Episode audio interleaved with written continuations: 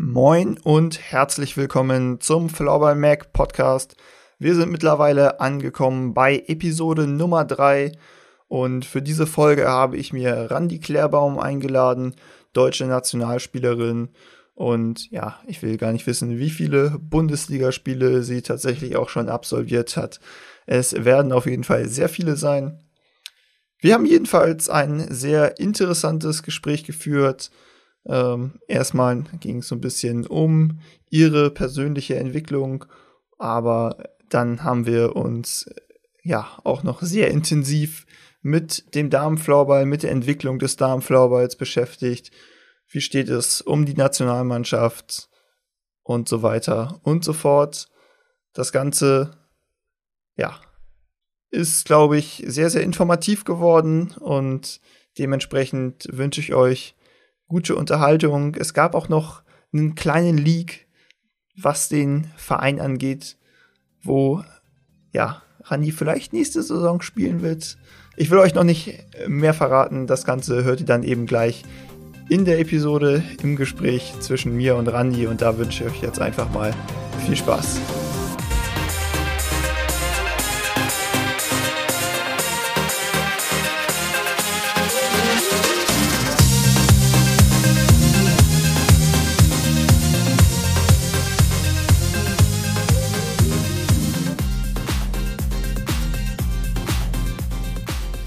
So, die Leitung steht. Ich spreche mit Randy Klärbaum und da wäre jetzt erstmal das erste zu klären gerade. Randy ist aber schon richtig, oder? Man spricht jetzt nicht irgendwie Randy aus oder wie auch immer.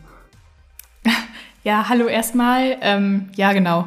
Äh, richtig ist Randy, auch wenn, glaube ich, oft oder viele verschiedene Aussprachen von deinem Namen kursieren. Es ist ganz einfach Randy. Ja, ich kenne das auch so ein bisschen. Bei mir ist es dann oft eher auch so die Schreibweise. Ja, Namen sind immer so eine Sache. Ja, es, ist, gibt halt noch den amerikanischen mit Y, aber ja, es ist halt eben einfach kein bekannter Name. Von daher ist es auch völlig okay, wenn ich irgendwie ausgesprochen werde. Aber dann kann ich es jetzt einfach klarstellen, wie es richtig ist. Und vielleicht merken es sich dann ein paar mehr Leute. Sehr gut, ja. Ich nehme es auch immer nicht so eng. Mein Namen sehe ich auch sehr oft falsch geschrieben oder auch gerne falsch ausgesprochen. Aber das macht mir auch nicht so viel ja, äh, freut mich auf jeden Fall sehr, dass das geklappt hat und wir hier die nächste Episode vom Flower Mac Podcast aufzeichnen können. Und ich würde sagen, ähm, ja, vielleicht magst du dich einmal kurz in ein paar Worten vorstellen für die, die dich noch nicht kennen, aber ich glaube, ich hoffe, es sind eher die wenigsten. Ich meine, du hast ja auch schon durchaus einige Spiele in der Bundesliga und auch im Nationaltrikot auf dem Buckel.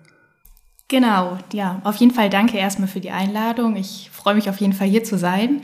Und ich bin genau 23 Jahre alt, bin gebürtige Bonnerin, habe dort auch eigentlich den Großteil meines Lebens gespielt, habe mit acht Jahren angefangen, Floorball zu spielen, bin jetzt 23, habe aber also jetzt 15 Jahre gespielt mit einem Jahr Unterbrechung, wo ich eine Saison in Finnland war und bin jetzt mittlerweile wegen des Studiums nach Hamburg gezogen.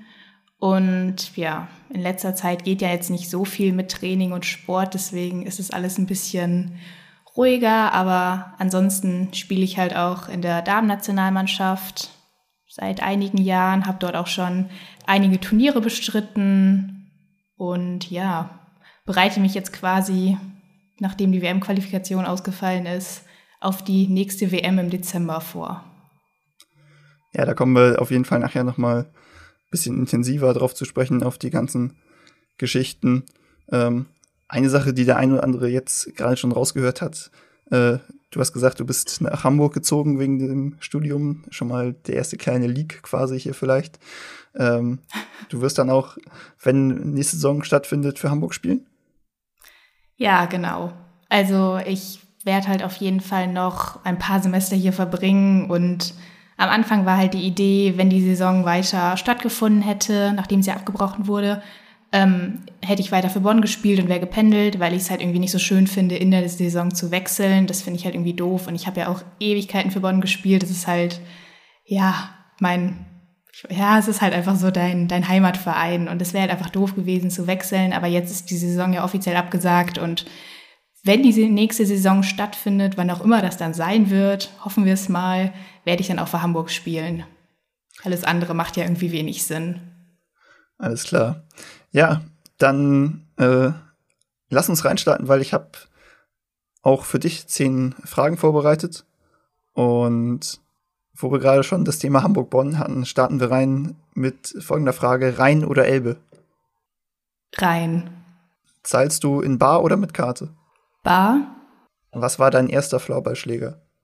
Ein Zone-Schläger, keine Ahnung, wie genau der jetzt hieß. Er war türkis-lila, das kann ich noch sagen. Die Farbe ist sowieso das Wichtigste. Ähm, wo du gerade schon gesagt hast, ein Zone-Schläger, Zone oder Salming? Zone. Pasta oder Pizza? Auf jeden Fall Pizza. Machst du lieber All-Inclusive Urlaub oder Camping? Ah, ich glaube eher All-Inclusive Urlaub. Was ist dein Lieblingsgetränk? Mm, ich glaube Eistee Pfirsich oder ein guter Cappuccino. Da kann ich mich jetzt gerade nicht so spontan entscheiden. Welche Sportart würdest du machen, wenn du keinen Floorball spielen würdest? Mm, dann würde ich Tennis spielen. Das mache ich jetzt auch schon nebenher, aber dann würde ich es, denke ich, mehr machen. Mm, lieber die Meisterschaft gewinnen oder den Pokal? Die Meisterschaft. Und mit welcher Person würdest du gerne einen Tag tauschen? Fällt dir da spontan jemand ein? Das ist jetzt eine sehr schwere Frage. Oh, also sowas spontan beantworten. Ähm. Oh, ich, ich denke drüber nach, sollte mir im Laufe des Podcasts jemand einfallen, kann ich es nochmal sagen. Aber ansonsten bin ich auch immer großer Freund von unserem Nachbarshund, weil der ein sehr entspanntes Leben hat und einen Tag mal auf der faulen Haut liegen, wenn das auch zählt. Können wir absolut gelten lassen, würde ich sagen. okay. Das waren auf jeden Fall schon mal zehn Fragen und wir haben ja auch bei dir wieder Fragen gestellt äh, an die Community, an euch, was wollt ihr wissen? Und insbesondere kamen da viele Fragen in Richtung von Musik. Spielt da Musik erstmal grundsätzlich eine wichtige Rolle in deinem Leben?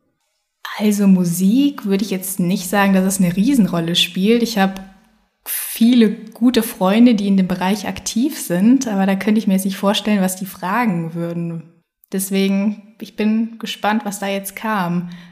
Ansonsten kann ich mir halt nur vorstellen, irgendwie, ja, gewisse Lieder, die ich ähm, anspielen oder auch in der Freizeit mit gewissen Leuten höre, aber das wären so meine einzigen Ideen. Ja, da, es gibt zum Beispiel die Frage nach deinem äh, Motivationslied. Ah, also ich habe kein richtiges Motivationslied. Es gibt halt ein paar Lieder, die höre ich gerne, um gute Laune zu kriegen. Also was zum Beispiel immer geht, ist irgendwie Dancing Queen von ABBA, so ein Klassiker. Aber es gibt auch so ein paar gute Lieder von, von High School Musical, die wir oft hören. Das wären jetzt mal so meine, meine spontanen Ideen, die ich da habe. Alles klar. Ja, die andere Frage, die Motivation war so, was, was läuft bei dir für Musik, wenn du Auto fährst? Dein Lieblingsautolied? Ah, mein Lieblingsautolied. Ich habe nicht das eine Lieblingslied. Ich höre eigentlich so eine sehr bunte Mischung. Also ich höre halt über Hörspiele bis hin zu Oldies. Ich bin halt großer ABBA-Fan. Ich höre halt gerne Lieder aus Musicals oder auch einfach so die Klassiker, die so im Radio kommen. Das kommt immer so ein bisschen auf meine Laune an, muss ich sagen. Deswegen kann ich da jetzt irgendwie nicht so, ja, ein Klassiker, den ich auch gerne mag, der ein bisschen älter ist, When the Rain Begins to Fall. Das finde ich auch sehr cool. Aber ja, also ich glaube, festlegen möchte ich mich da nicht. Okay, und eine andere Frage, die noch, äh, ja, auch audiotechnisch würde ich sagen, geht so ein bisschen in die Richtung, ähm, ist dann halt jetzt ein bisschen weniger in Musik, aber Tommy Schmidt, ähm, was würdest du für, geben für ein Treffen mit Tommy Schmidt und wann ist es soweit, dass du ins Studio Schmidt eingeladen wirst? Ja, da weiß ich ja schon, von denen die Frage kam. ähm, ja, also ich glaube, da er ja sehr viel in meiner alten Heimat Köln ist und ich zufälligerweise die Leute kenne, die ihn immer testen, oder ich kenne sie nicht direkt, aber über Freunde, glaube ich, würde es einfach reichen, wenn ich mal nach Köln fahre und mich dort ja an der Teststation anstelle. Und da würde ich wahrscheinlich recht einfach ihn da mal sehen. Von daher muss ich da, glaube ich, gar nicht so viel geben, wenn es die Frage schon beantworten würde. Das muss dann der Fragensteller am Ende sagen. Aber ich glaube, es ist, ist okay. Ja, eine Frage, die irgendwie jedes Mal gestellt wird und vielleicht jetzt auch mal so ein bisschen dann on topic in Richtung Floorball uns das Thema wechseln lässt, ist, äh, wie bist du zum Floorball gekommen, der Klassiker?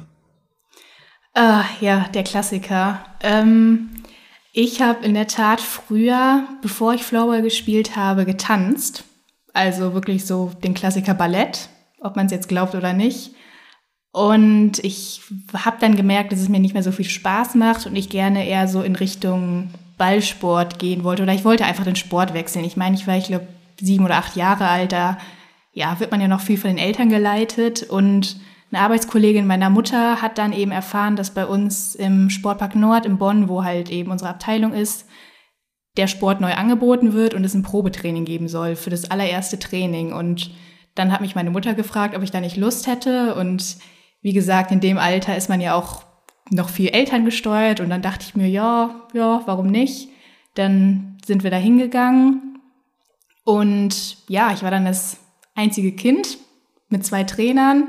Und dann habe ich, glaube ich, mit Jan Patoka damals zusammen, bin ich in der Halle rumgerannt, habe irgendwie ein bisschen rumgeschossen und bin dann dabei geblieben und habe halt super viele meiner Freunde mitgenommen, sodass dann quasi unsere ganze Straße irgendwann Floorball gespielt hat und sich das durchs ganze Dorf gezogen hat. Also wir haben echt in Bonn super viele Leute, die Hockey spielen und irgendwie dann durch da irgendwelche Konstellationen dazugekommen sind. Das ist total schön und irgendwie auch ein sehr, sehr lustiger ja, Zusammenhang, wenn man das mal so im Nachhinein betrachtet. Aber ja, so ist es halt irgendwie entstanden und seitdem spiele ich es halt und möchte auch erstmal nicht aufhören. Also könnte man schon sagen, dass du schuld bist, dass der Damenfloorball in Bonn so erfolgreich geworden ist. Ja, ich weiß jetzt nicht, ob ich es mir da so zuschreiben würde, aber es wäre natürlich eine Ehre, wenn ich da viel dazu beigetragen habe. Wahrscheinlich nicht einen unerheblichen Teil. Meinst du, oder wie viele von denen, die du damals mit zum Training geschleppt hast, sind heute noch dabei? Oder spielen heute noch Flower, vielleicht auch nicht in Bonn? Oh, also es sind schon recht viele, würde ich sagen.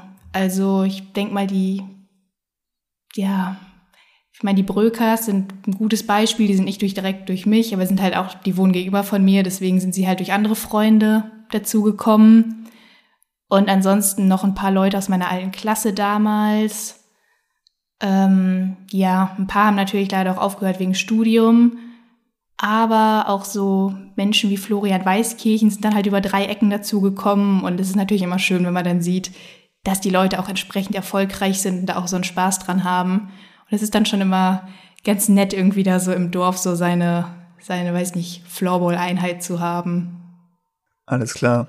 Ja, du hast dann ja eine relativ steile Karriere hingelegt, würde ich sagen. Bist dann sogar tatsächlich auch, für ein Jahr hast du vorhin schon gesagt, nach Finnland gegangen. Ähm, wie war es für dich im Ausland? Also an sich war es natürlich schon eine Umstellung, aber ja, hauptsächlich im positiven Sinne. Natürlich war es ein Problem mit der Sprache. Alle, die schon mal Finnisch gehört haben, wissen, dass Finnisch halt extrem schwer ist und dann Training auf Englisch beziehungsweise Finnisch zu haben, ist natürlich ja nur eine ganz andere Hausnummer. Aber an sich hat's halt echt, hat's mich super weitergebracht das Jahr. Es war halt eine ganz andere, irgendwie, ja, man hatte ständig Hallenzeiten, das Spielfeld war immer aufgebaut, wir hatten Gärflor, konnten spontan in die Halle, es wurde alles organisiert, man hatte keine Kosten und ja, die Mädels waren alle total nett, was ich auch, das war auch so ein Faktor für mich, den kannte ich halt vorher gar nicht, weil ja alle in meinem Alter waren und in Deutschland ist es ja so, dass wir zwar Damenteams haben, aber da sind ja in den meisten Fällen wirklich von, von den 14-Jährigen, zum Teil 13-Jährigen, die da anfangen, bis hin zu 35. Und dann mal im Team zu spielen, wo alle in deinem Alter sind, war auch nochmal eine ganz andere Erfahrung. Und ja, es war halt echt schon, das eine Jahr hat mir schon gezeigt, wie, wie anders es auch laufen könnte. Also wie viel Steigerungsbedarf wir da noch haben. Ja, da kommen wir auf jeden Fall später nochmal drauf zu sprechen. Vielleicht ganz interessant, also Du warst in, in Loisto, meine ich, in Finnland. Genau. War der Club, genau. Und äh, da hast du vor kurzem auch einen, einen Podcast aufgenommen. Der ist noch nicht veröffentlicht, aber wenn der rauskommt, werden wir den natürlich entsprechend euch nochmal teilen. Dann auf Englisch nehme ich stark an. Ja, genau. ja, aber da erzählst du, glaube ich, noch mal ein bisschen mehr über Auslandserfahrungen allgemein, wie es dir damals ergangen ist. Oder was genau habt ihr da besprochen? Genau, da ging es auch viel um die Unterschiede von Deutschland zu Finnland, weil das natürlich auch andersherum für, für meine Trainer da, die diesen Podcast gemacht haben, auch immer so ein bisschen nicht unverständlich ist. Aber wenn ich dann erzählt habe, wir kriegen mit Mühe zwei Hallenzeiten im Großfeld, dann war das für die halt immer so, okay, krass, das ist irgendwie gar nicht nachvollziehbar hier. Und deswegen haben wir uns halt einfach super viel über diese Unterschiede unterhalten und ja, dann natürlich das, was außenrum kommt. Unterschiedliche Mentalitäten, Finnland, Deutschland. Wie kann man was verbessern? Und dann natürlich auch über meine Zeit damals. Also es war halt natürlich auch ein paar überschneidende Dinge, aber auch so Faktoren, wie bin ich da dran gekommen? Würde ich den Leuten raten, sowas zu machen. Das war halt irgendwie so der grobe Kern, worum es da ging. Sehr gut. Dann hast du schön angeteasert und sobald die Folge draußen ist vom Leustocast, äh, werden wir die natürlich entsprechend teilen und dann könnt ihr euch die mal anhören. Das heißt aber auch für uns, dass wir da jetzt natürlich nicht mehr äh, ganz so tief einsteigen werden diesbezüglich. Ähm, ja, was waren denn sonst so äh, die sportlichen Highlights bisher in deiner Karriere? Irgendwas, was du besonders hervorheben würdest?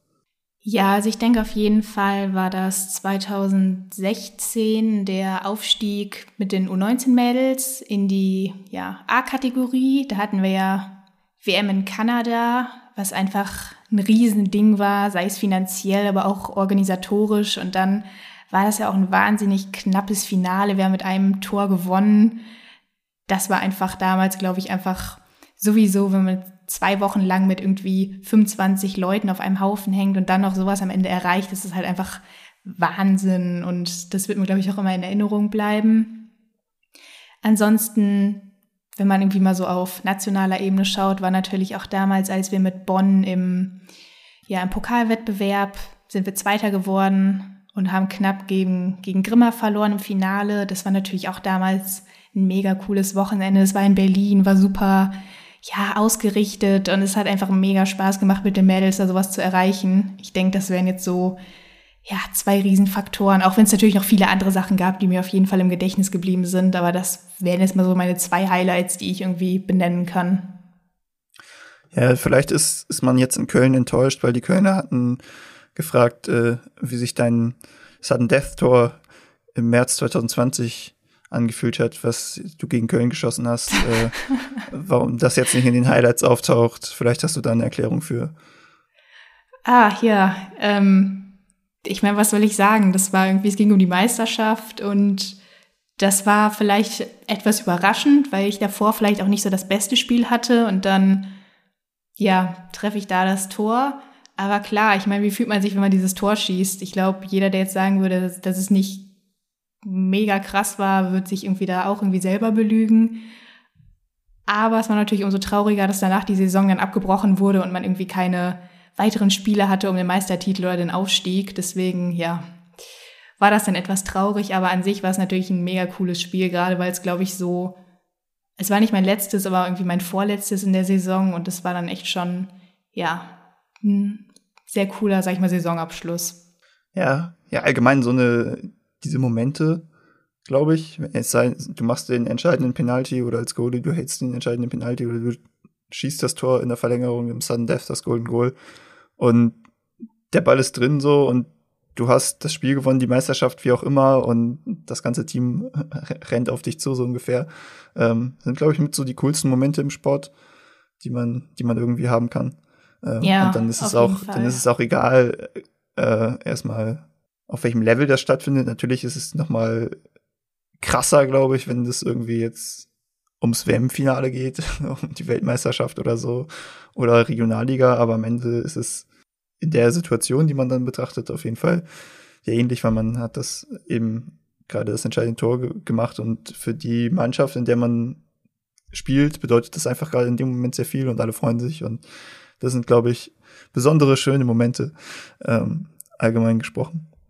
Ja, na klar. Alright. Ähm, du hast schon mit vielen guten Spielerinnen zusammengespielt. Du hast auch schon gegen die absoluten Weltstars gespielt, logischerweise bei Weltmeisterschaften. wenn du komplett frei wählen könntest aus allen Spielerinnen, meinetwegen auch gerne Spielern, ähm, wie würdest du deine Traum Six, deine Super Six aufstellen? Ich glaube, du hast dir sogar schon ein paar Gedanken gemacht, aber ja, nimm uns gerne mal mit. Wer findet da einen Platz in deinem Kader? Ja, also ich muss halt ganz ehrlich sagen, dass ich auf jeden Fall, also ich würde, denke ich, selber auf dem Center spielen, weil das eigentlich so meine klassische Position ist. Ich bin jetzt zwar aufgerückt auf den Flügel, aber an sich schlägt mein Herz eigentlich für den Center und in die Verteidigung würde ich auf jeden Fall äh, ja meine meine Verteidigerpartnerin nehmen, mit denen ich eigentlich seit Jahren zusammenspiele, Alena Holst und äh, Theresa Beppler-Alt, mit denen ich weiß nicht, wie lange wir schon zusammenspielen, aber wir verstehen uns auch super und ich fühle mich mit den beiden halt einfach super sicher und sie sind halt beide auch absolut starke Spielerinnen. Deswegen muss ich denen da auf jeden Fall die Treue halten, aber mache das natürlich auch gerne. Und wenn ich dann nach vorne schaue, würde ich, glaube ich, wirklich, auch wenn es vielleicht ein bisschen langweilig ist, aber ich habe in Finnland gespielt, ich habe gegen die Kaupis in der Liga gespielt, ich habe bei ihnen an sämtlichen Turnieren gespielt.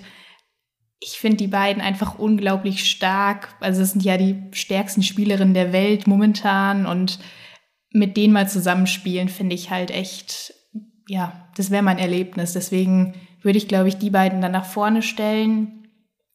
Wie rum ist mir jetzt eigentlich egal. Sie sind ja eh so gut, da können die auch einfach hin und her wechseln. Ja, und dann im Tor würde ich, glaube ich, auf Nancy Gatsch gehen. Die hat bei uns die letzte WM-Kampagne quasi noch mitgespielt, ist in meinen Augen eine unglaublich starke Torhüterin, hat uns im letzten WM-Spiel in Neuchâtel damals im letzten Spiel gegen Lettland den Rücken so krass freigehalten und hat da eine Parade nach der anderen rausgehauen und auch in den Spielen davor war sie so stark, deswegen würde ich, glaube ich, sie da im Tor haben wollen. Alles klar, das ist auf jeden Fall, glaube ich, ein solides Line-up. Ja, ich denke auch. Das kann sich sehen lassen. Ja, sehr, sehr spannend. Äh, werden wir natürlich auch noch mal in einer kleinen Grafik aufbereiten und dann entsprechend bald bei uns auf den sozialen Kanälen veröffentlichen. Mal noch eine andere Frage, die natürlich auch absolut sehr, sehr wichtig ist. Äh, was macht besonders dolle Aua? Was macht besonders dolle Aua? Ja, besonders dolle Aua. Ähm, ich weiß nicht, also ich möchte jetzt keinen Ball ins Auge kriegen. Das tut schon weh. Ja.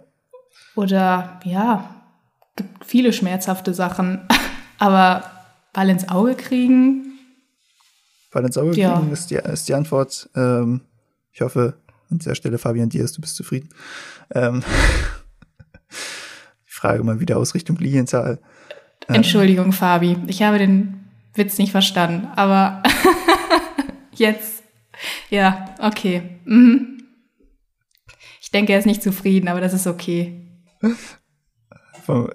Willst du nochmal Stellung dazu beziehen oder äh, sollen wir es dabei belassen? Äh, ich, ich glaube, wir belassen es lieber dabei. Ich, ja, die Geschichten, die dazugehören, sind vielleicht nicht so öffentlichkeitstauglich, aber ja, belassen wir es bei dem Ball im Auge. Ball im Auge. Ja, ich hatte auch schon mal so einen äh, schönen Schlägerabdruck ähm, auf meinem Oberschenkel. Das war auch schön. So eine Kette, wo man dann auch die Marke lesen konnte. Ja. Auch das nett. macht auch, das macht auch Dollarauer. So viel kann ich hier aus eigener Erfahrung sagen. Ja, dann äh, lass uns mal vielleicht noch mal ein bisschen äh, auf die aktuelle Situation blicken, bevor wir in Richtung Nationalmannschaft kommen. Äh, ich weiß, da gab es ja auch jetzt Trainingslager. Eigentlich sollte eine WM-Qualifikation stattfinden, aber ja, eine Frage, die auch noch reingekommen ist und die das Ganze vielleicht so ein bisschen einleitet, ist dann, wie hältst du dich in der aktuellen Zeit fit? Ja, also es war ja eigentlich immer angedacht, dass Ende Januar die WM-Quali ist, deswegen, und da war ja gefühlt eigentlich alles zu, weil wir ja quasi richtig in der, in der Hochphase waren, der zweiten Welle, wie man so schön sagt. Und da hat sich es echt dann darauf bezogen, laufen gehen, seien es Sprints oder Joggen gehen. Hier, ich wohne glücklicherweise in der Nähe von einem recht großen Park, da ging das dann ganz gut. Oder halt wirklich Homeworkouts mit dem Team online oder alleine. Und dann halt so gut es geht ein bisschen Stickhandling. Das ist halt irgendwie ja, in meiner Wohnung nicht ganz so einfach, weil der Boden entsprechend laut ist und auch nicht der Platz vorhanden ist.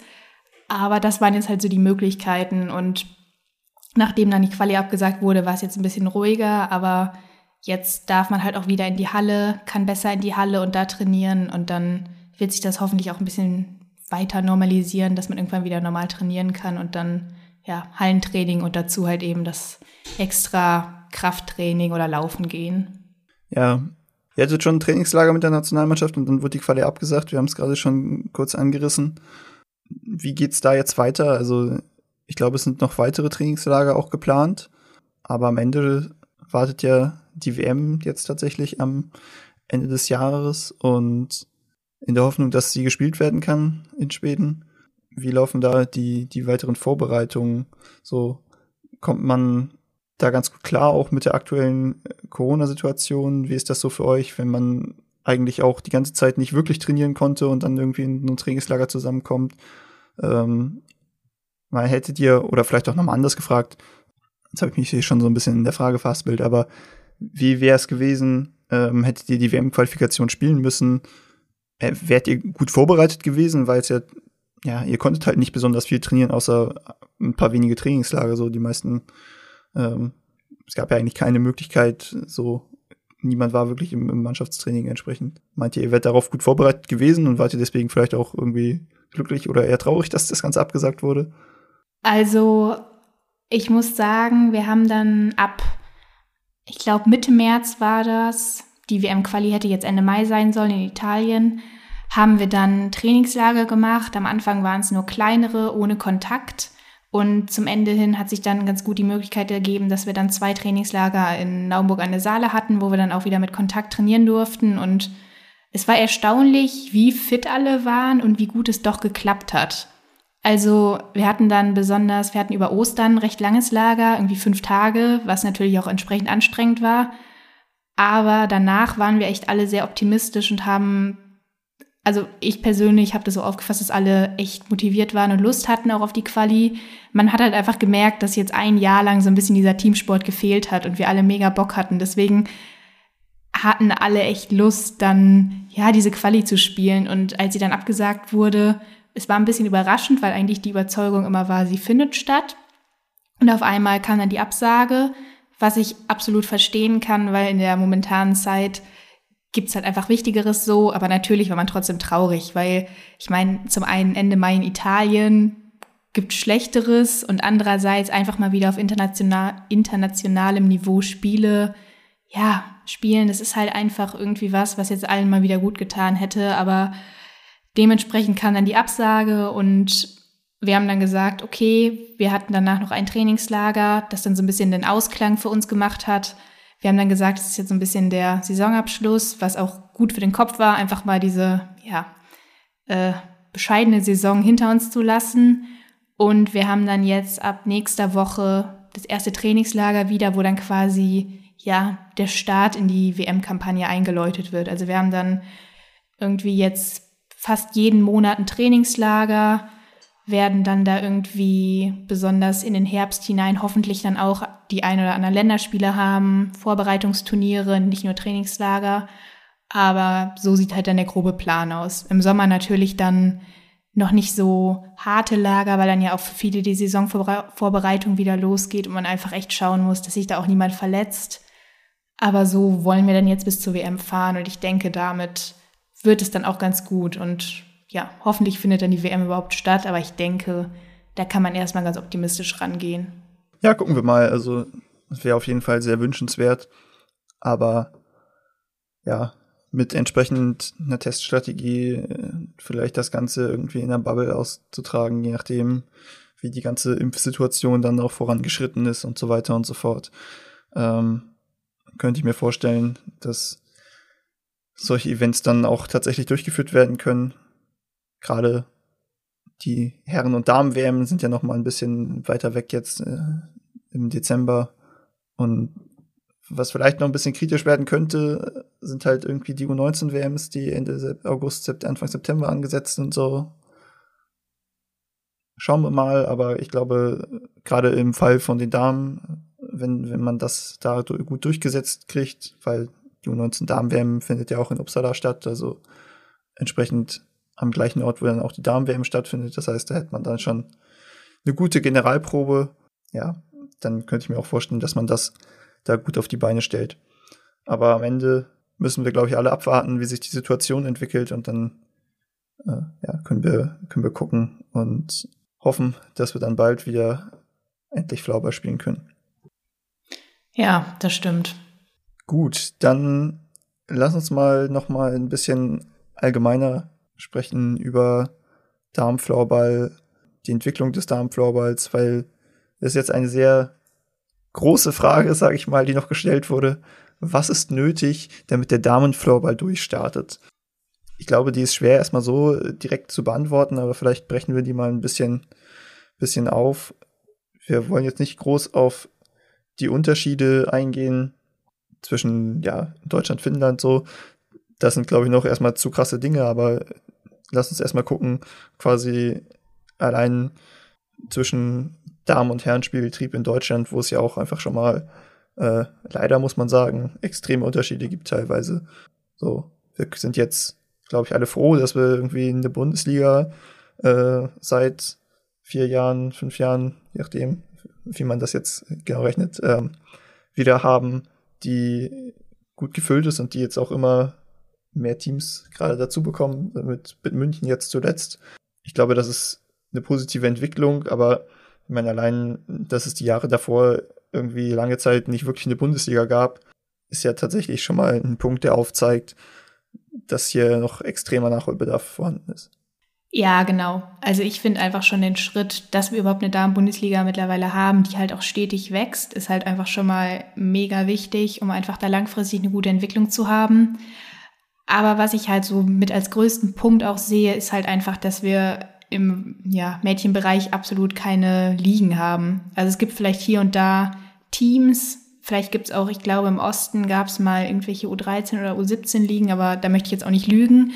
Aber wir müssen halt einfach, glaube ich, sehen, dass wir da irgendwie auch im Mädelsbereich viel mehr, ja, in, in, in Teamstrukturen kommen mit Ligen, wo die Mädels dann sich auch irgendwie, ja, messen können und die Mädchen, die ich halt kenne, sind halt viel im jungen Bereich groß geworden. Ich war ja auch, ich habe nur mit Jungs zusammengespielt, es kam ab und zu Jungs dazu und für mich war es eine mega Erfahrung. Ich fand es super cool. Ich hatte natürlich auch super viele Freunde dabei aber das kann halt auch für viele Mädels abschreckend sein, denke ich mal. Und gerade wenn dann die Leistung irgendwie nicht, oder es ist ja so, dass Jungs physisch einfach stärker sind. Es gibt einfach Unterschiede, da muss man jetzt nicht, nicht schönreden so. Und gerade für Mädels, die sowas abschreckt, wäre es halt einfach schön, wenn es da irgendwie eine Mädchenliga gibt, wo sie sich dann auch so entfalten können. Weil wir hatten in Bonn oder wir haben in Bonn auch Mädelsteams. Ich habe auch lang eins trainiert, aber wir verlieren einfach super viele Mädels dann, wenn diese Liga oder dieses Team nicht mehr ja, nicht mehr gemeldet wird oder einfach dieses Team eingestellt wird und wir dann irgendwie, ja, ein paar von den Mädels haben wir in die Damenmannschaft übernommen, aber du kannst halt auch keine 13- oder 14-jährigen Mädels dann da mit uns zusammenspielen lassen. Das ist halt langfristig auch irgendwie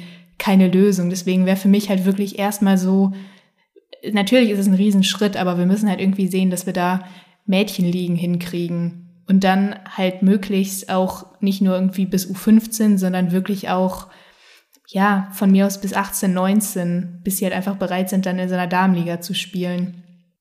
Ja, also es gibt ja ein paar Damenligen, Mädchenligen, die sind dann aber auch sehr, sehr klein und tatsächlich, ja, hauptsächlich, glaube ich, im Osten verbreitet. Das äh, hast du schon ganz richtig gesagt. Und ich meine, das, das Problem ist ja auch immer so ein bisschen, das siehst du dann irgendwie auf diesen deutschen Meisterschaften, die es ja tatsächlich auch gibt im U17 Juniorinnenbereich und auch, ja. ich meine, auch U15 Junioren gibt es mittlerweile.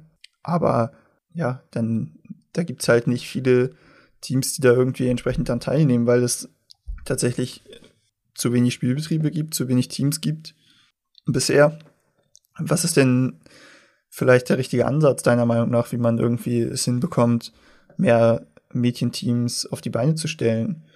Gibt es da irgendwas, was du denkst, was die Vereine machen können, um irgendwie, ja, mehr Mädels zum Flower zu kriegen. Weil ich glaube, da äh, wäre erstmal, das wäre erstmal der, der Knackpunkt, um dann halt auch, äh, ja, eine Mädchenmannschaft aufstellen zu können. So ist es ja, dass man irgendwie ein attraktives Angebot schaffen muss, um irgendwie die Mädels zum Flower zu kriegen. Ja, also ich denke, man muss da irgendwie auf unterster Ebene anfangen. Also ich kenne es halt aus Bonn so, ich glaube, es ist auch in vielen anderen Städten so, dass halt super viel in den Schulen auch mittlerweile AGs angeboten werden, dass du da halt einfach auch an junge Mädels kommst. Und dann muss man halt auch sehen, dass man da irgendwie Kapazitäten in den Vereinen hat und Mädchenteams anbietet und dann irgendwie halt, ja, ein Mädchen kommt. Das Problem ist natürlich immer so ein bisschen, das merkt man halt gerade bei uns in Bonn.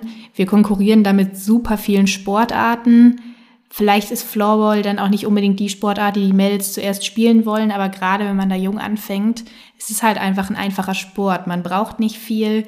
Kindern macht es prinzipiell Spaß, weil sie einfach einen Ball hinterherrennen können und Tore schießen müssen. Das macht ja eigentlich, so wie ich es kennengelernt habe, jedem Kind Spaß. Und das muss man halt irgendwie dann gezielt, ja, würde ich sagen, in Schulen anbringen. Wir haben auch mal in Bonn einen Girls Day organisiert, wo wir dann wirklich aktiv probiert haben, nur Mädels zu rekrutieren. Und dann haben wir als Bundesliga-Team mit denen so einen Tag gemacht und trainiert und haben dadurch dann auch ein, zwei Mädels so gefunden. Und natürlich fischst du da nie so viele ab, aber das wären halt vielleicht für mich so Ansatzpunkte, wo man irgendwie anfangen muss. Und dann, wenn sich da erstmal so ein bisschen was aufgebaut hat, halt wirklich Mund-zu-Mund-Propaganda irgendwie, dass du dann da, ja, ich meine, selbst die Jungs in den Teams haben ja vermutlich auch Mädchen, die sie kennen. Und wenn die dann mitkriegen, hey, die machen coolen Sport und es gibt die Möglichkeit, das als Mädchen erstmal in einem Mädchenteam zu machen, dann kommen da vielleicht auch mehr. Und natürlich ist der Anfang da erstmal schwer, aber irgendwie muss man das halt, denke ich, so ins Rollen kriegen. Ja, sind äh, sehr interessante Punkte auf jeden Fall. Was meinst du denn allgemein vielleicht dann ein bisschen ab vom, vom Jugendspielbetrieb, so zum Erwachsenenspielbetrieb bei den Damen so? Ich meine, es gibt jetzt die Bundesliga, schön und gut, wir haben schon festgestellt, die ist am Wachsen und das, da geht die Entwicklung offensichtlich gerade in die richtige Richtung. Aber ja, ansonsten gibt's ja tatsächlich erschreckend wenig Großfeldteams in irgendeiner Form deutschlandweit gesehen. Also ich glaube, äh, es gibt eine Großfeldliga, die haben wir tatsächlich hier im Norden äh, aktuell. Und ansonsten gibt's halt keinen, neben der Bundesliga, keine weitere Großfelddamenliga. Und das ist, glaube ich, tatsächlich auch ein, ein sehr, sehr schwieriger Punkt. Ja, das ist halt, denke ich, dann auch damit verbunden so ein bisschen, dass halt viele Mädels dann aufhören aber wenn ich auch mal so ein bisschen dann natürlich wieder auf die, auf den Punkt Randsportart schaue, ich meine, selbst wir als Bundesliga-Team in Bonn, wir haben eine Großfeldzeit und eine Zeit, die auf dem Kleinfeld ist. Und das macht halt einfach so die, ja, die Trainings nicht ideal. Man kann sich nicht so gut vorbereiten. Und in anderen Vereinen, wo vielleicht die Abteilung, in Bonn ist die Abteilung riesig. Wir sind so unglaublich gewachsen. Wir haben mega viele Trainingszeiten so. Aber in anderen Städten, wo es dann vielleicht auch nur ein Kleinfeld-Damenteam gibt und wenn dann im besten Fall dann noch ein Herrenteam ist, was höher spielt, dann ist es halt einfach schwer, da gescheite Zeiten zu kriegen. Und das ist halt einfach, glaube ich, dann so ein Punkt, ja, der halt schwer zu lösen ist. Und natürlich gibt es dann immer den Versuch, dass irgendwie Spielgemeinschaften entstehen, aber das ist halt auch dann nicht die ideale Lösung, weil dann für Teile des Teams immer eine weite Anreise ist. Man kann sich nicht so gut einspielen. Deswegen kann das halt irgendwie auch nicht die Lösung sein, dann da irgendwie Liegen aufzumachen in Spielgemeinschaften. Also ich denke, ich will jetzt nicht alles auf die Randbedingungen schieben, keine Frage, aber das ist natürlich so ein Punkt, der da immer mit reinspielt. Plus halt, dass es halt einfach eben, ja, nicht so viele Mädels gibt, die dann da irgendwie, ja, irgendwie noch auf dem Kleinfeld sind. Ich kenne das halt auch bei vielen die dann irgendwie entsprechend gut sind, dass sie zu den großen Bundesliga-Vereinen gehen und dann halt notfalls ein bisschen längere Fahrzeiten auf sich nehmen, weil sie halt auf dem Niveau spielen wollen, was ich auch verstehen kann. Aber das ist halt irgendwie dann natürlich auch nicht so lösungs-, also ja, löst das Problem dann auch langfristig nicht. Ja, meinst du, es gibt irgendwie was, was man von Verbandsseite aus ähm, vorschreiben muss, um die Entwicklung des Darmflorballs voranzubringen? was ja auch immer zum Beispiel diskutiert wird, ist halt ein relativ krasser Ansatz so, aber sagen, okay, alle Herren Bundesligisten müssen auch einen Damen, äh, die für die Damen-Bundesliga stellen. Ist das ein Ansatz, den man äh, vielleicht irgendwann mal verfolgen kann oder hältst du das für den falschen Weg? Also ich habe gehört, dass, glaube ich, die Tschechen das so machen oder die Schweizer. Ich bin mir jetzt nicht ganz sicher. An sich ist es ein guter Ansatz, finde ich. Natürlich ist es nichts, was man von jetzt auf gleich machen kann. Das braucht natürlich auch ein paar Jahre Vorlauf, weil es natürlich auch mit Finanzen, es ist mit Zeit, es ist irgendwie mit Personal verknüpft. Alles halt Faktoren, die man nicht innerhalb von einer Saison beschaffen kann. Ich weiß jetzt nicht, ob es der einzige richtige Weg ist. Ich denke nicht, aber es wäre auf jeden Fall eine gute Möglichkeit und ich fände es eigentlich auch wichtig, dass gerade Bundesliga-Teams ja im Bereich der Damenentwicklung da auch irgendwie ja sich bemühen, weil eigentlich jedes Bundesliga-Team, wie ich es kenne, hat auch super viel Nachwuchsarbeit, was ja auch immens wichtig ist. Aber dort gibt es natürlich dann auch wieder kleine Mädels, die anfangen. Deswegen sollte sich ja eigentlich auch automatisch ergeben, dass dadurch dann Frauenteams oder zumindestens ja, irgendwelche U-Teams zustande kommen mit Mädels und deswegen sollte sich das dann eigentlich auch auf die Damen, ja, weitertragen lassen. Aber ob das jetzt, ja, ist eine schwierige Frage. Also, ob das jetzt so dann die Lösung ist, die zum Erfolg führt. Ich meine, in anderen Ländern hat's geklappt, aber da sind halt auch wieder die Ausgangsbedingungen ganz anders. Deswegen ist es halt die Frage, ob man das so einfach auf Deutschland übertragen kann. Ja, ja, glaube ich auch. Also, dass wir da noch weit hinterherhängen, was, was diese ganzen Rahmenbedingungen angeht, was ja infrastrukturelle Möglichkeiten angeht, was finanzielle Möglichkeiten angeht, weil eben auch tatsächlich einfach sehr, sehr, sehr, sehr, sehr viel im Ehrenamt passiert und wir noch viel zu wenig hauptamtliche Leute haben, viel zu wenig Personal, was man in irgendeiner Form für, für, für solche Geschichten, sei es auf Vereins- oder Verbandsebene, dann ähm, dafür einsetzen kann. Und ja, das Ehrenamt ist entsprechend begrenzt mittlerweile dein ehemaliger Coach, aber weil du jetzt nicht mehr in Bonn bist, ähm, hat mal bei uns im Flower Mac ist schon eine Weile her, mit einem, war Anfang 2019 mit einem spannenden äh, Statement, äh, ein spannendes Statement abgegeben. Im Erwachsenenbereich sollte es Spielerinnen nicht erlaubt sein, in Herrenteams zu spielen. Das wurde damals auch sehr kontrovers diskutiert. Wie äh, stehst du dazu? Also, ich Anfang 2019 war ich in der Tat im Ausland Deswegen habe ich das gar nicht so richtig mitbekommen damals. Ähm, ja, ist ein spannendes Thema. Also ich habe in meinem nahen Umkreis gute Freundin mit unter Theresa Beppler-Alt, die halt eben, sage ich mal, die spielt bei Ebersgöns. Es ist halt ein Dorfverein, in der Umgebung ist nicht so viel. Und sie hat da jetzt, ist da groß geworden und hat da halt im Erwachsenenbereich gespielt. Ähm, Deswegen finde ich das da absolut legitim und nachvollziehbar, weil es für sie sonst auch keine andere Möglichkeit gäbe. Sie hat eine Zeit lang auch bei uns da mal Großfeld gespielt oder auch bei anderen Teams, aber du kannst ja nicht immer zum Training zwei Stunden fahren. Das ist ja gar nicht möglich, wenn du irgendwie nebenher noch Schule hast, studierst oder arbeiten musst. Deswegen kann man das ja dann nicht irgendwie so einfach sagen. Aber ich meine, eigentlich ist es ja in jeder Sportart so, dass es einfach eine Damenliga geben sollte. Ich meine, das sieht man ja in fast jeder Sportart, dass es, also gerade in den großen Sportarten, käme das ja niemals zur Diskussion auf, dass irgendwie, ich meine, eine Frau in der ersten Fußball-Bundesliga ist jetzt vielleicht ein bisschen überspitzt gesagt, weil Fußball der Sport ist, aber ja, das käme, glaube ich, wäre halt nie eine Option so. Und ich finde, es ist halt eher so ein bisschen diesen, diesen Punkt, den er anspricht, dieser Gedanke dahinter, dass es halt einfach momentan noch viel so ist, dass Frauen halt mit Männern zusammenspielen müssen, weil es eben keine, keine, nicht genug Frauenteams gibt oder nicht genug Frauenliga und dass das halt einfach nur aufzeigt, wie viel Entwicklungsbedarf wir da noch haben. Und den, den Punkt dahinter finde ich viel, viel wichtiger eigentlich, dass es eigentlich gar nicht sein sollte, dass man so eine Aussage tätigen muss, weil es halt eigentlich selbstverständlich sein sollte, dass halt einfach, ja, im Frauen- und im Herrensport gleiche, ja, einigermaßen gleiche Bedingungen sind. Also ich will jetzt hier natürlich jetzt auch keine Debatte loslösen, dass Frauen hier im Sport nicht gleichberechtigt sind. Aber das wäre für mich einfach so die Überlegung dahinter, dass es halt einfach schade ist, dass dann eben Mädels da, was wir auch schon am Anfang gesagt haben, dann vielleicht auch aufhören, weil sie nicht mit Männern zusammenspielen müssen oder manche Mädels halt nur die Option haben, so obwohl sie halt auch ich kenne es halt von vielen, die dann eben mit Männern zusammenspielen, die sagen, hey, sie wollen auch mal mit Frauen zusammenspielen, weil so cool es mit Männern ist, so sehr du dadurch gepusht wirst, du willst vielleicht auch einfach mal dein eigenes Geschlecht haben, um dann die ganze Stimmung vorm Spiel, im Spiel, während des Spiels, ist ja was ganz anderes.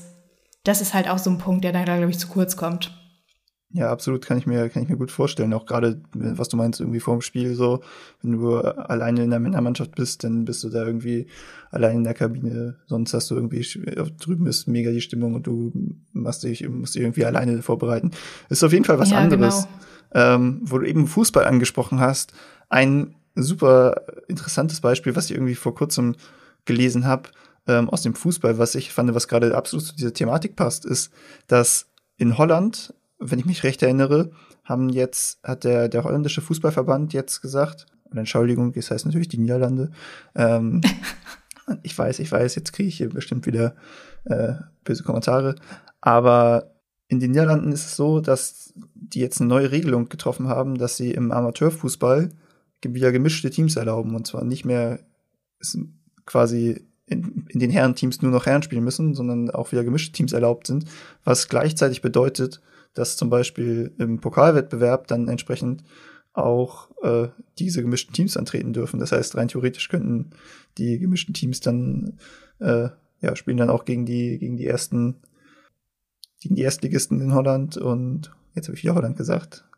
Aber ähm, ja, finde ich ein sehr sehr sehr interessanter Punkt, wie da jetzt gerade so ein bisschen äh, quasi die gegenteilige Entwicklung äh, eingeleitet wird diesbezüglich. Was hältst du davon gerade so ganz grob aus dem Bauch heraus? Weil also ich fand den, ich fand das ein sehr interessanter Punkt, eine sehr interessante Entwicklung. Also ich muss sagen, ich finde es auch jetzt erstmal, würde ich da auch so dahinter stehen. Ich meine, es ist ja sowieso generell momentan so, dass wir sehr viel im Umschwung sind, was auch die ganze Genderpolitik und irgendwie, ja, Benachteiligung von Frauen ist ja ein Riesenthema in, in allen möglichen Bereichen momentan. Ähm, ich muss sagen, im Amateurbereich finde ich das eigentlich eine coole Idee weil es halt einfach der Amateurbereich ist.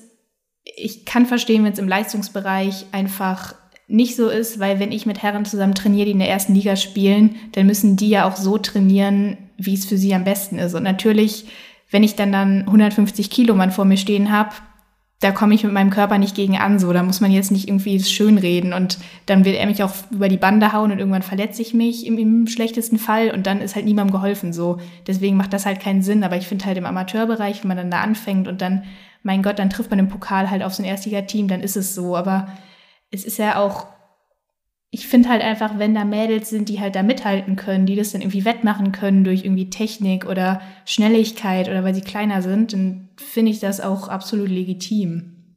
Also da muss man dann nicht nur so aus Prinzip sagen, Mädchen und Jungen werden getrennt, weil anderes Geschlecht finde ich halt irgendwie, ist vielleicht ein bisschen überholt mittlerweile, aber gerade im Leistungsbereich macht es schon Sinn, glaube ich. Absolut, da würde ich dir zustimmen und vor allem ist, glaube ich, auch der entscheidende Punkt noch der Unterschied, dass es ja im Fußball halt diese Damenteams äh, schon, schon etabliert gibt, quasi. Und du jetzt halt nur einzeln noch die Möglichkeit gibst, irgendwie zusätzlich noch im Herrenspielbetrieb zu spielen. Aber ja, wir müssen halt mal, glaube ich, zusehen, dass wir irgendwie mehr Damenteams etablieren, damit eben nicht mehr alle nur im Herrenspielbetrieb spielen müssen. So, das ist, glaube ich, der entscheidende Unterschied, wo wir uns gerade befinden im Verhältnis, äh, wenn wir uns jetzt mit dem Fußball vergleichen. Ja, genau. Ich meine, im Fußball gibt es eine Frauen-Bundesliga so, gibt es bei uns auch, aber gibt es halt eben doch zu wenig Teams, ne? Und dann brauchen wir halt einfach langfristig auch eine zweite Liga oder auch dann noch eine Regionalliga, dass man auch auf- und absteigen kann und dann wird sich dieses Problem auch ein bisschen in Luft auflösen. Mhm. Einfach mal so äh, in, in den Raum gefragt, was hältst du für realistisch, wann wir eine äh, zweite Bundesliga bei den Damen haben? In wie vielen Jahren? Oh, sieben Jahre, acht Jahre. Einfach mal aus dem Bauch raus. Keine Ahnung, ob es Sinn macht. Wahrscheinlich wird es nicht passieren, aber wäre vielleicht auch ein bisschen meine Hoffnung. Mhm. Aber ich würde sagen, es ist auf jeden Fall eine berechtigte, eine berechtigte Hoffnung so. Und das ist jetzt auch nicht, ist jetzt auch nicht ganz unrealistisch. Also ähm, ich könnte mir halt vorstellen, dass es noch ein bisschen länger dauert, so, weil man sich jetzt halt überlegt, okay, wenn wir jetzt anfangen und uns überlegen, wir müssen irgendwie den Darmfloorball nochmal voranbringen. Und das hatten wir ja am Anfang von der Thematik gesagt, okay, wir müssen vor allem mal von, das Ganze von unten aufbauen, so die Jugend stärken und zusehen, dass wir im Jugendbereich Damen- und Mädelsteams also dann entsprechend auf die Beine gestellt bekommen und etablieren, da die Ligen äh, voll zu bekommen. Dann, ja, dauert das, glaube ich, noch ein bisschen länger, bis die dann hoffentlich alle beim Sport dabei bleiben und bis die Entwicklung so dann irgendwie nach oben geht.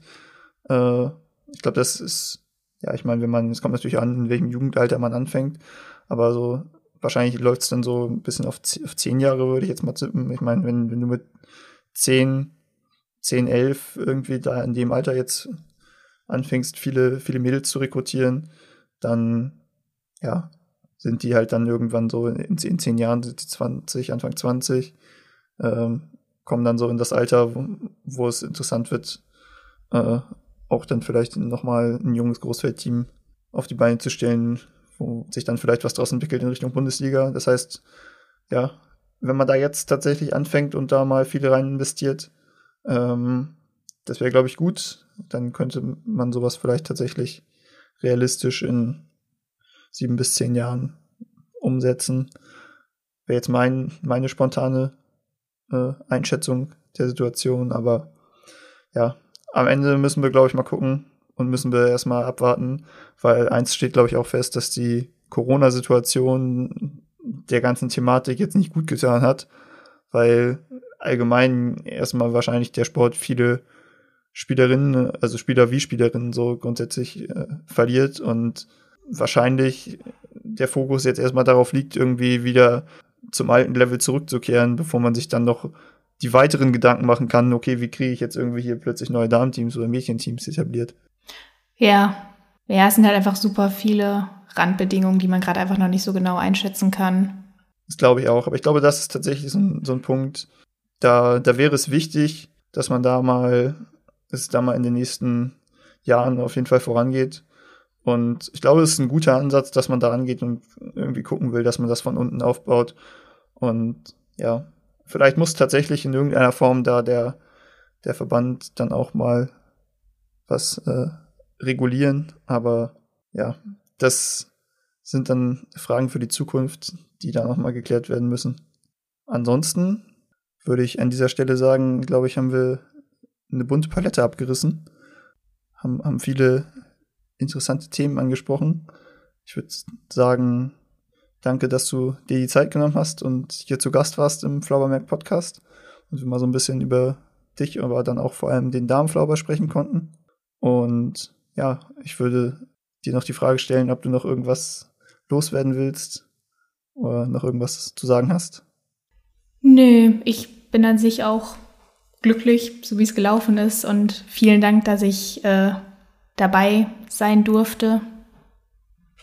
Und denke auch, dass wir dann jetzt eigentlich einen ganz guten Abschluss gefunden haben und ja, viel diskutiert haben, aber auch ja, viele Möglichkeiten für die Zukunft angesprochen haben. Ja, gucken wir mal. Wir setzen uns einfach noch mal in sieben oder zehn Jahren zusammen und dann äh, nehmen eine neue Folge auf und dann schauen wir mal, ob wir, was sich getan hat, ob wir eine zweite Bundesliga bei den Damen haben und so weiter und so fort. Aber, ja, können wir gerne machen. Das merken wir uns mal. Genau. Ja. Ansonsten, ja, sage ich auf jeden Fall vielen Dank an dich und dass du hier zu Gast warst. Und ja, das war das Interview mit Randy Klärbaum. Danke und tschüss.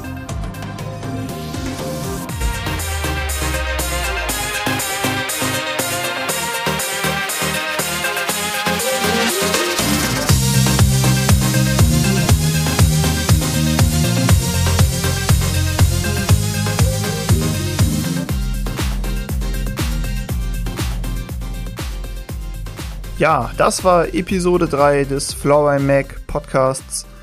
Ich hoffe, Randy und ich konnten euch ganz gut unterhalten und ja, werft auf jeden Fall noch mal einen Blick in die Show Notes hier unter der Episode. Da haben wir euch noch zum Beispiel die beiden angesprochenen Artikel verlinkt und ansonsten würde ich sagen, vielen, vielen Dank fürs Zuhören. Ich freue mich immer weiter natürlich über Feedback. Das könnt ihr mir gerne da lassen auf allen möglichen Kanälen. Ähm, ja, wie gesagt, auch nochmal an der Stelle danke an alle, die Feedback gegeben haben. Und dann nochmal der kleine Hinweis, wer das ganze Projekt Flower Mac unterstützen möchte, kann das sehr gerne tun über Steady Das findet ihr entsprechend auf unserer Homepage und mehr will ich dann auch eigentlich gar nicht mehr loswerden. Vielen Dank fürs Einschalten. In zwei Wochen gibt's Episode 4.